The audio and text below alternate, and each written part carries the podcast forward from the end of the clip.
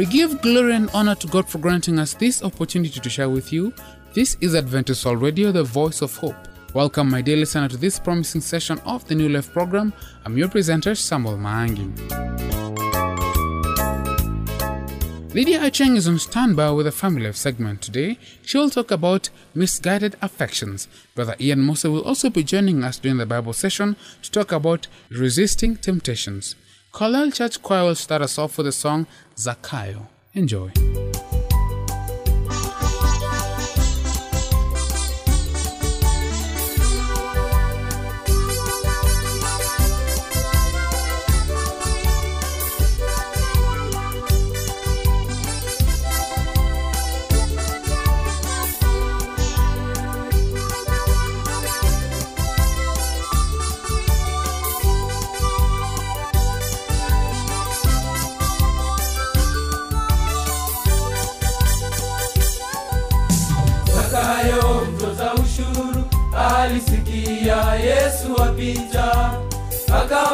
Akapanda juu ya mkuyu apate kumuona Yesu. Zakayo mtoza ushuru alisikia Yesu apita, akapanda juu ya mkuyu apate kumuona Yesu. Zakayo mtoza ushuru alisikia Yesu apita, akapanda juu ya mkuyu apate kumuona Yesu. Yesu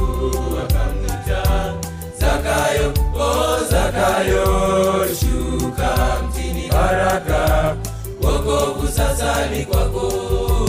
Zakayo, Zakayo, Zakayo, o Zakayo, shuka mtini haraka, wokovu sasa ni kwako.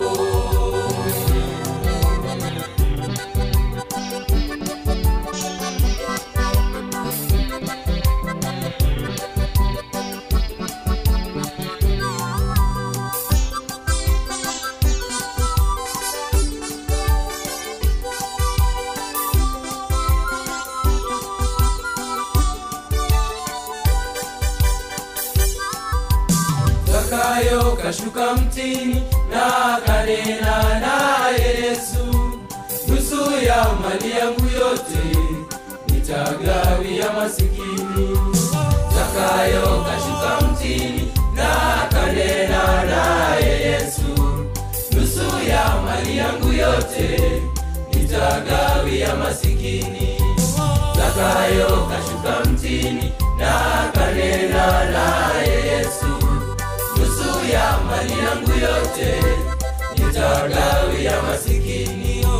Zakayo, Zakayo, Zakayo, oh Zakayo, shuka mtini haraka, wokovu sasa ni kwako. Zakayo, Zakayo, Zakayo, oh Zakayo, shuka mtini haraka, wokovu sasa ni kwako.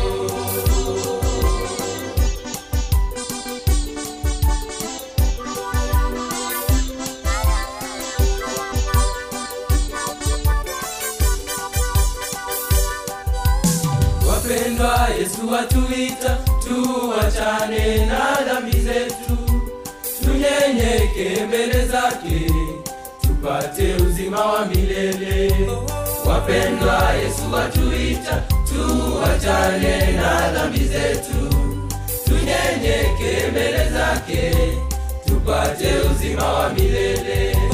Wapendwa, Yesu watuita tuachane na dhambi zetu, tunyenyeke mbele zake tupate uzima wa milele.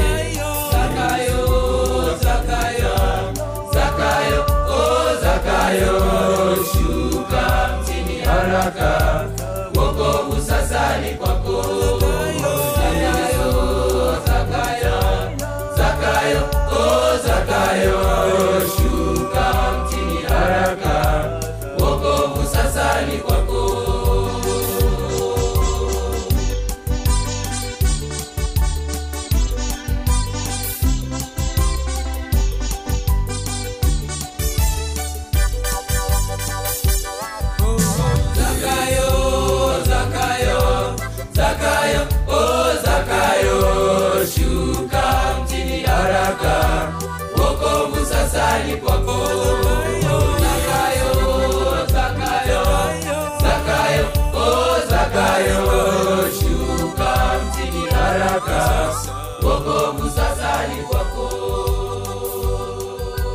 This is Adventist Radio, the voice of hope. It is now time for the Family Life segment. Join me as I welcome Lydia Acheng. Be blessed.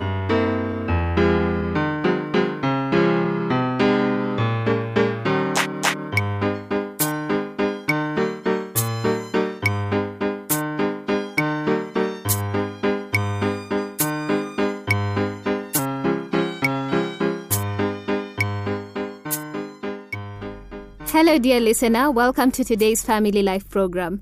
Today's topic is misguided affections. Let us pray before we continue. Father, thank you for this day and thank you for the marriage message that we're about to share.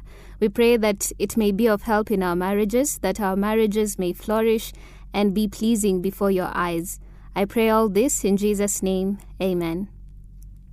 Affection is the kind of love that leaves you feeling close, safe, and cared for.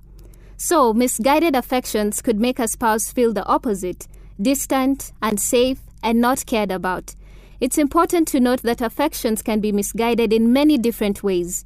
One of those ways is that some spouses devote so much of their time, energy, and affection to their children, they don't live enough for their spouse.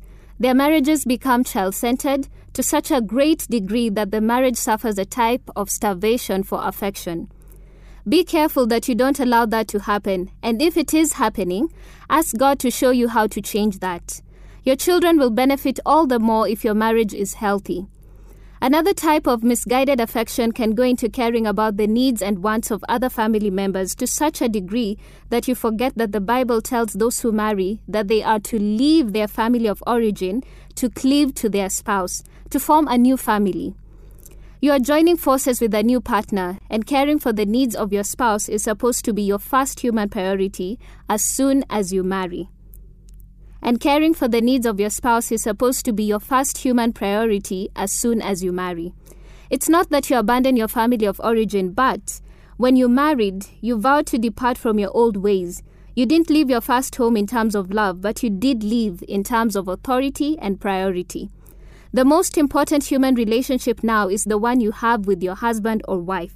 More than that, your marriage is a living, breathing institution with a life of its own, a covenant that is a symbol of God's love for the church, his body of believers in Jesus Christ. To help your spouse feel close, safe, and cared for, you need to make sure that once you marry, you are putting your attention in the right place and not allowing your affections to be misguided.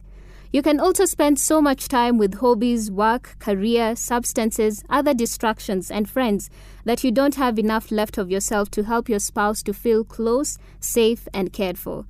Again, that is another way in which your affections can be misguided. You married to join together, not to live separate lives. If your spouse is willing, make it happen. If you have a spouse that is guilty of misguided affection, we hope you won't give up but rather will be all the more determined to pray and act upon what the Lord tells you to do until your spouse wakes up to realize the blessing that he or she is missing out on with his or her wrong priorities. Persevere in a respectful way with the same determination that Christ has persevered for you. In the meantime, live out the scripture that says, Above all else, guard your heart, for it is the wellspring of life. Put away perversity from your mouth Keep corrupt talk far from your lips. Let your eyes look straight ahead. Fix your gaze directly before you. Make level paths for your feet and take only ways that are firm. Do not swerve to the right or the left. Keep your foot from evil. That's found in Proverbs chapter 4 verse 23 through 27. Here's what the New Life Application Bible says about these verses. Our heart, our feelings of love and desire, dictates to a great extent how we live because we always find time to do what we enjoy. Solomon tells us to guard our heart above all else, making sure we concentrate on those desires that will keep us on the right path. Make sure your affections push you in the right direction. Put boundaries on your desires. Don't go after everything you see. Look straight ahead, keep your eyes fixed on your goal, and don't get sidetracked on detours that lead to sin. When we are starved for affection from our spouse, it is tempting when we can find it elsewhere. But beware. The enemy of our faith would love to get you to look for affection in a place that will hurt your Heavenly Father's heart. To prevent that from happening, there are a series of questions that Dr. William Cutrer and Sandra Glahn provide in the book Sex- Sexual Intimacy in Marriage that we hope you will honestly ask yourself as far as your relationship with someone of the opposite sex. Here are some questions to help us identify misguided affections. Do you make special trips past her desk or his house? Do you manipulate situations so you can be alone in a secluded private setting? Have you started taking special care of your dress, your physique, and overall appearance? Are you wearing an alluring scent? When you're around him or her, do you feel like you're 16 again? Do you find yourself thinking of this person frequently outside of the usual context of your contact? Do you purposely withhold some conversations, letters, or events from your spouse? Do you dread accountability times? Do you not even have a person to whom you are accountable for your thoughts and actions? Do you find yourself thinking of this person instead of your spouse when you watch romantic movies? Do you think of this person during romantic activities with your spouse? Do you talk about him or her more than about your spouse?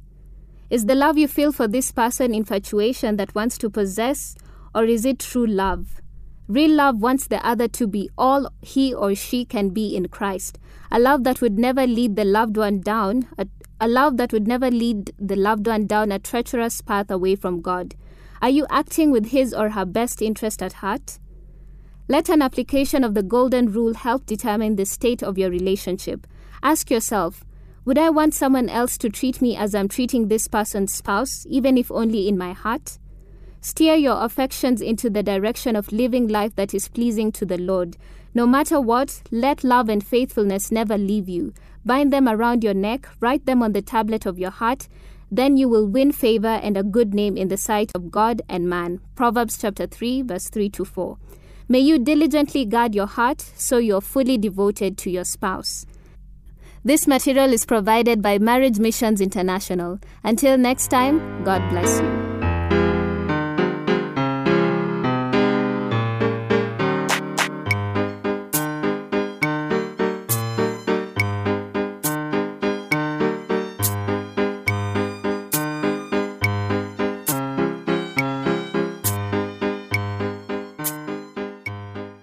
We appreciate those who have given us their thoughts concerning this program. We are here just for you. For those who've never communicated to us, you can start today by writing to the producer, Adventist World Radio, PO Box 42276, code 00100, Nairobi, Kenya. Our email address is awrnairobi at ek.adventist.org. Here's a song, Wainueni by Kurasini Church Choir.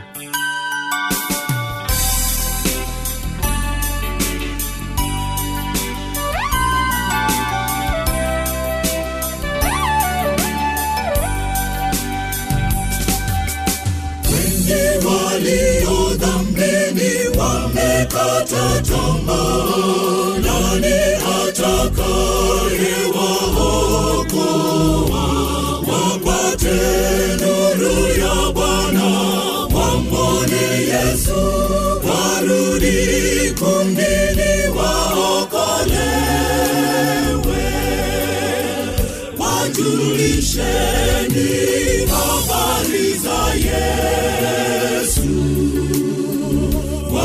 wareje wainueni, Bwana yuaja, wapate nuru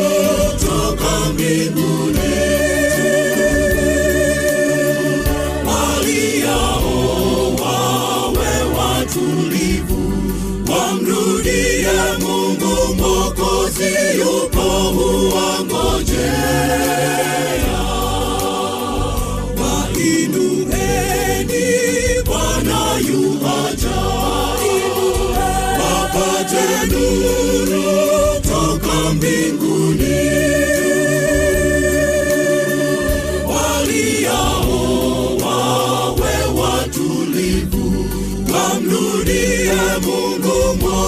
I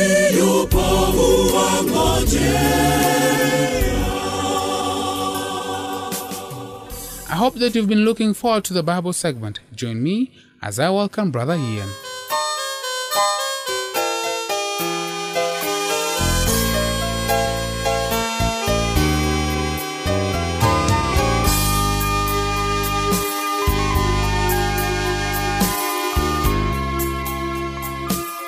Greetings, dear listener, in the name of Jesus Christ. Today we are talking about how to resist temptations. I am your presenter, Ian Muse. Welcome. You have not yet resisted unto blood, striving against sin, and you have forgotten the exhortation which speaks to you as to sons. My son, despise not the chastening of the Lord, nor faint when you are rebuked by him. For whom the Lord loves, he chastens, and he scourges every son whom he receives. Hebrews chapter 12, verse 4 to 6, New King James Version. Temptation is enticement to sin, and this does not proceed from God, but from Satan and from the evil of our own hearts. God cannot be tempted with evil, and he himself tempteth no man. James chapter 1, verse 13, Revised Version. Satan seeks to bring us into temptation that the evil of our characters may be revealed before men and angels, that he may claim as his own. Many are not doing the greatest amount of good because they exercise the intellect in one direction and neglect to give careful attention to those things for which they think they are not adapted. Some faculties that are weak are thus allowed to lie dormant because the work that should be called them into exercise and consequently give them strength is not pleasant. All the powers of the mind should be exercised. How many? All should be used, or some dormant, some are dormant, but all should be used. In other words, when you come to your garden to do some gardening, there are rakes and shovels laying under the thick grass that you can't even see because you haven't used them. We propose to dig our garden without a rake or shovel, and we find it difficult. The difficult doesn't lie in the job itself, it's just that we don't understand the tools that are in the grass. All the powers of the mind should be exercised, all the faculties cultivated. Perception, judgment, memory, and all the reasoning powers should have equal strength in order that minds may be well balanced. The memory is a faculty. Do you use your memory? Is it possible not to use your memory very much? Is it possible to use our memory in the wrong way? If you and I are serious about overcoming temptation, we need to use our memory. Another faculty is your will. You know the stubbornness people have that drive that gets things done that pushes people over in the process of getting something done. That thing we do so well in the negative. Is anyone here stubborn? The part of the brain that can do is a tool. It can be used for good. It can be used to resist temptation. We also have the faculty of desire. The desire to do right or wrong. We can have a will, memory, and conscience. What about our desires? Do you know your desire is not your will? Have you ever desired to do something that you didn't do? Why? Why didn't you do it? What was missing? The will? Yes. So your desire is a faculty, but it's not your will. We often get confused saying, Yes, I will do. Yes, I will to be saved. But that's not our will, that's our desire. There are also another faculty in your mind called judgment and perception. How you view something. Your intelligence hangs heavily upon your perception. You could be very intelligent when it comes to mechanical things, and then you come to human beings which are so complicated and your perception can be wrong. And your intelligence just gets totally baffled with humanity because you don't perceive what you're seeing. Perception and judgment are also faculties in our mind. There is also a powerhouse for resisting temptation. Do you know what that is? It's a faculty given to us by God that is definitely not us. Do you know what that is? It is the Holy Spirit. Can the Holy Spirit be in your brain? Yes. Can a devil be in someone's brain? We know people can be devil possessed. We can have the Holy Spirit. The brain has the capacity to house the Holy Spirit. You will find that overcoming temptation will be easier if these faculties are used correctly than if you don't use them. Now, the all important ingredient is the Holy Spirit because these faculties of our brain are actually crippled, and so we need someone to come and reformat our hard drive and to reinstall these great software tools that God has given to us. Those of us who possess this freedom of choice should pray that we will not misuse it by placing ourselves in the clutch of circumstances that may test us beyond our strength. Fire controlled in the stove is great, but it is not very good out of control on the roof. it is better to shun the bait than to struggle in the trap after it has sprung. The fact is that we misjudge our own powers. We don't understand our own strengths and weaknesses. For this reason, no one is justified in deliberately seeking for a testing situation. We have no promise of deliverance under those circumstances. The Bible says, "The Lord knoweth how to deliver the godly out of temptation." 2 Peter chapter 2 verse 9. Again, God promises, "Because thou hast kept the word of my patience, I also will keep thee from the hour of temptation." Revelation chapter 3 verse 10. He is the only one who is qualified to arrange the circumstances of our tests. He will permit to develop around us only that which he sees we are in need of and have the strength to endure. Every one of us has particularly vulnerable points of weaknesses in character. It is also sadly true that there are special moments of time in which we are most liable to be overcome by the enemy. Satan is well acquainted with that very moment when our resistance will be the lowest, and he also understands our individual weakness. We can be sure of one thing his strongest attack against us will come in our weakest moment and at the weakest point in our character. With such an enemy, we can never feel secure in our own strength. We are only as strong as we are in the weakest moment of our life. Our character is only as strong as its weakest link. These facts forever preclude the possibility that we can deliberately and safely expose ourselves to tests in order to build character. Temptation always begins in the mind. Every sin has its origin in the thoughts long before it appears as an act of the body.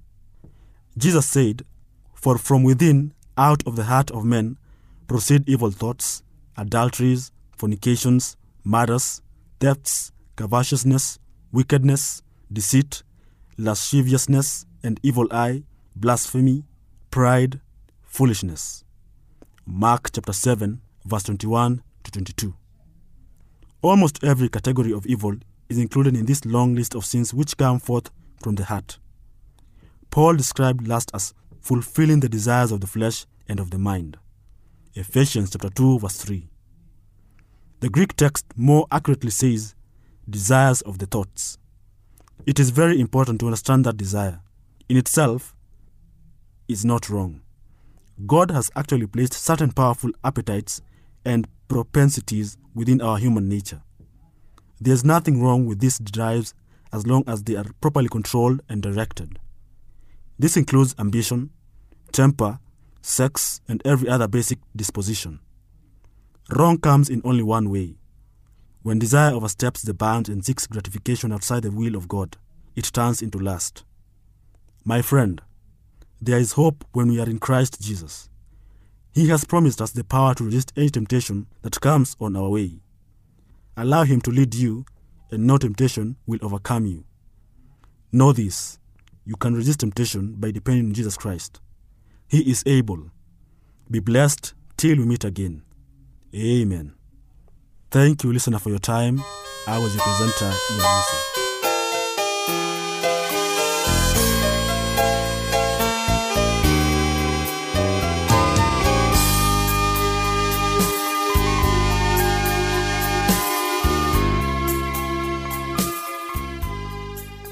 It has been nice having your company. In case you have any views, comments, or questions about this show, please send them to the producer, Adventist World Radio, PO Box 42276, code 00100 Nairobi, Kenya. Our email address is awnairobi at ek.adventist.org. Till next time, I've been a presenter Samuel Mangi. Stay safe, stay blessed.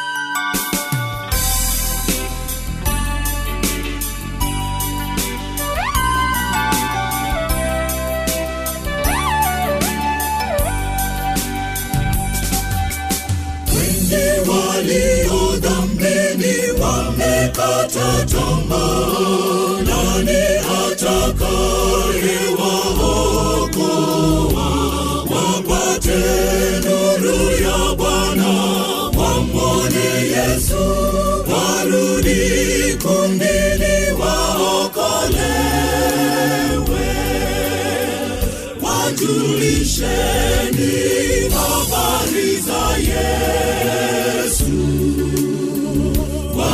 Yeah.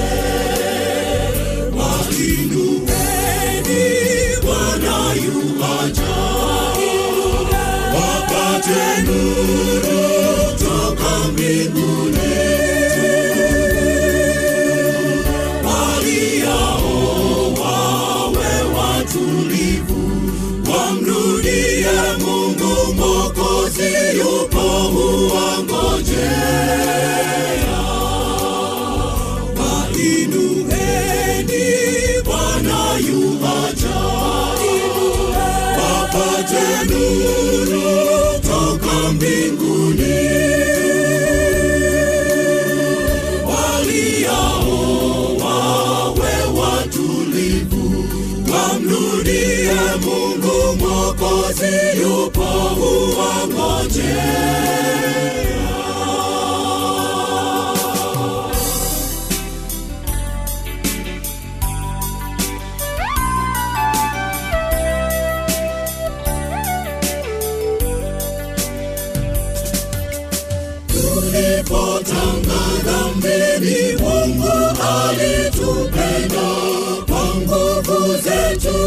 tusingeweza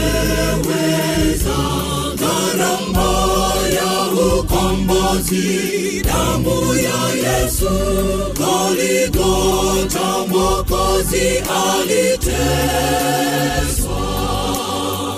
Getsemani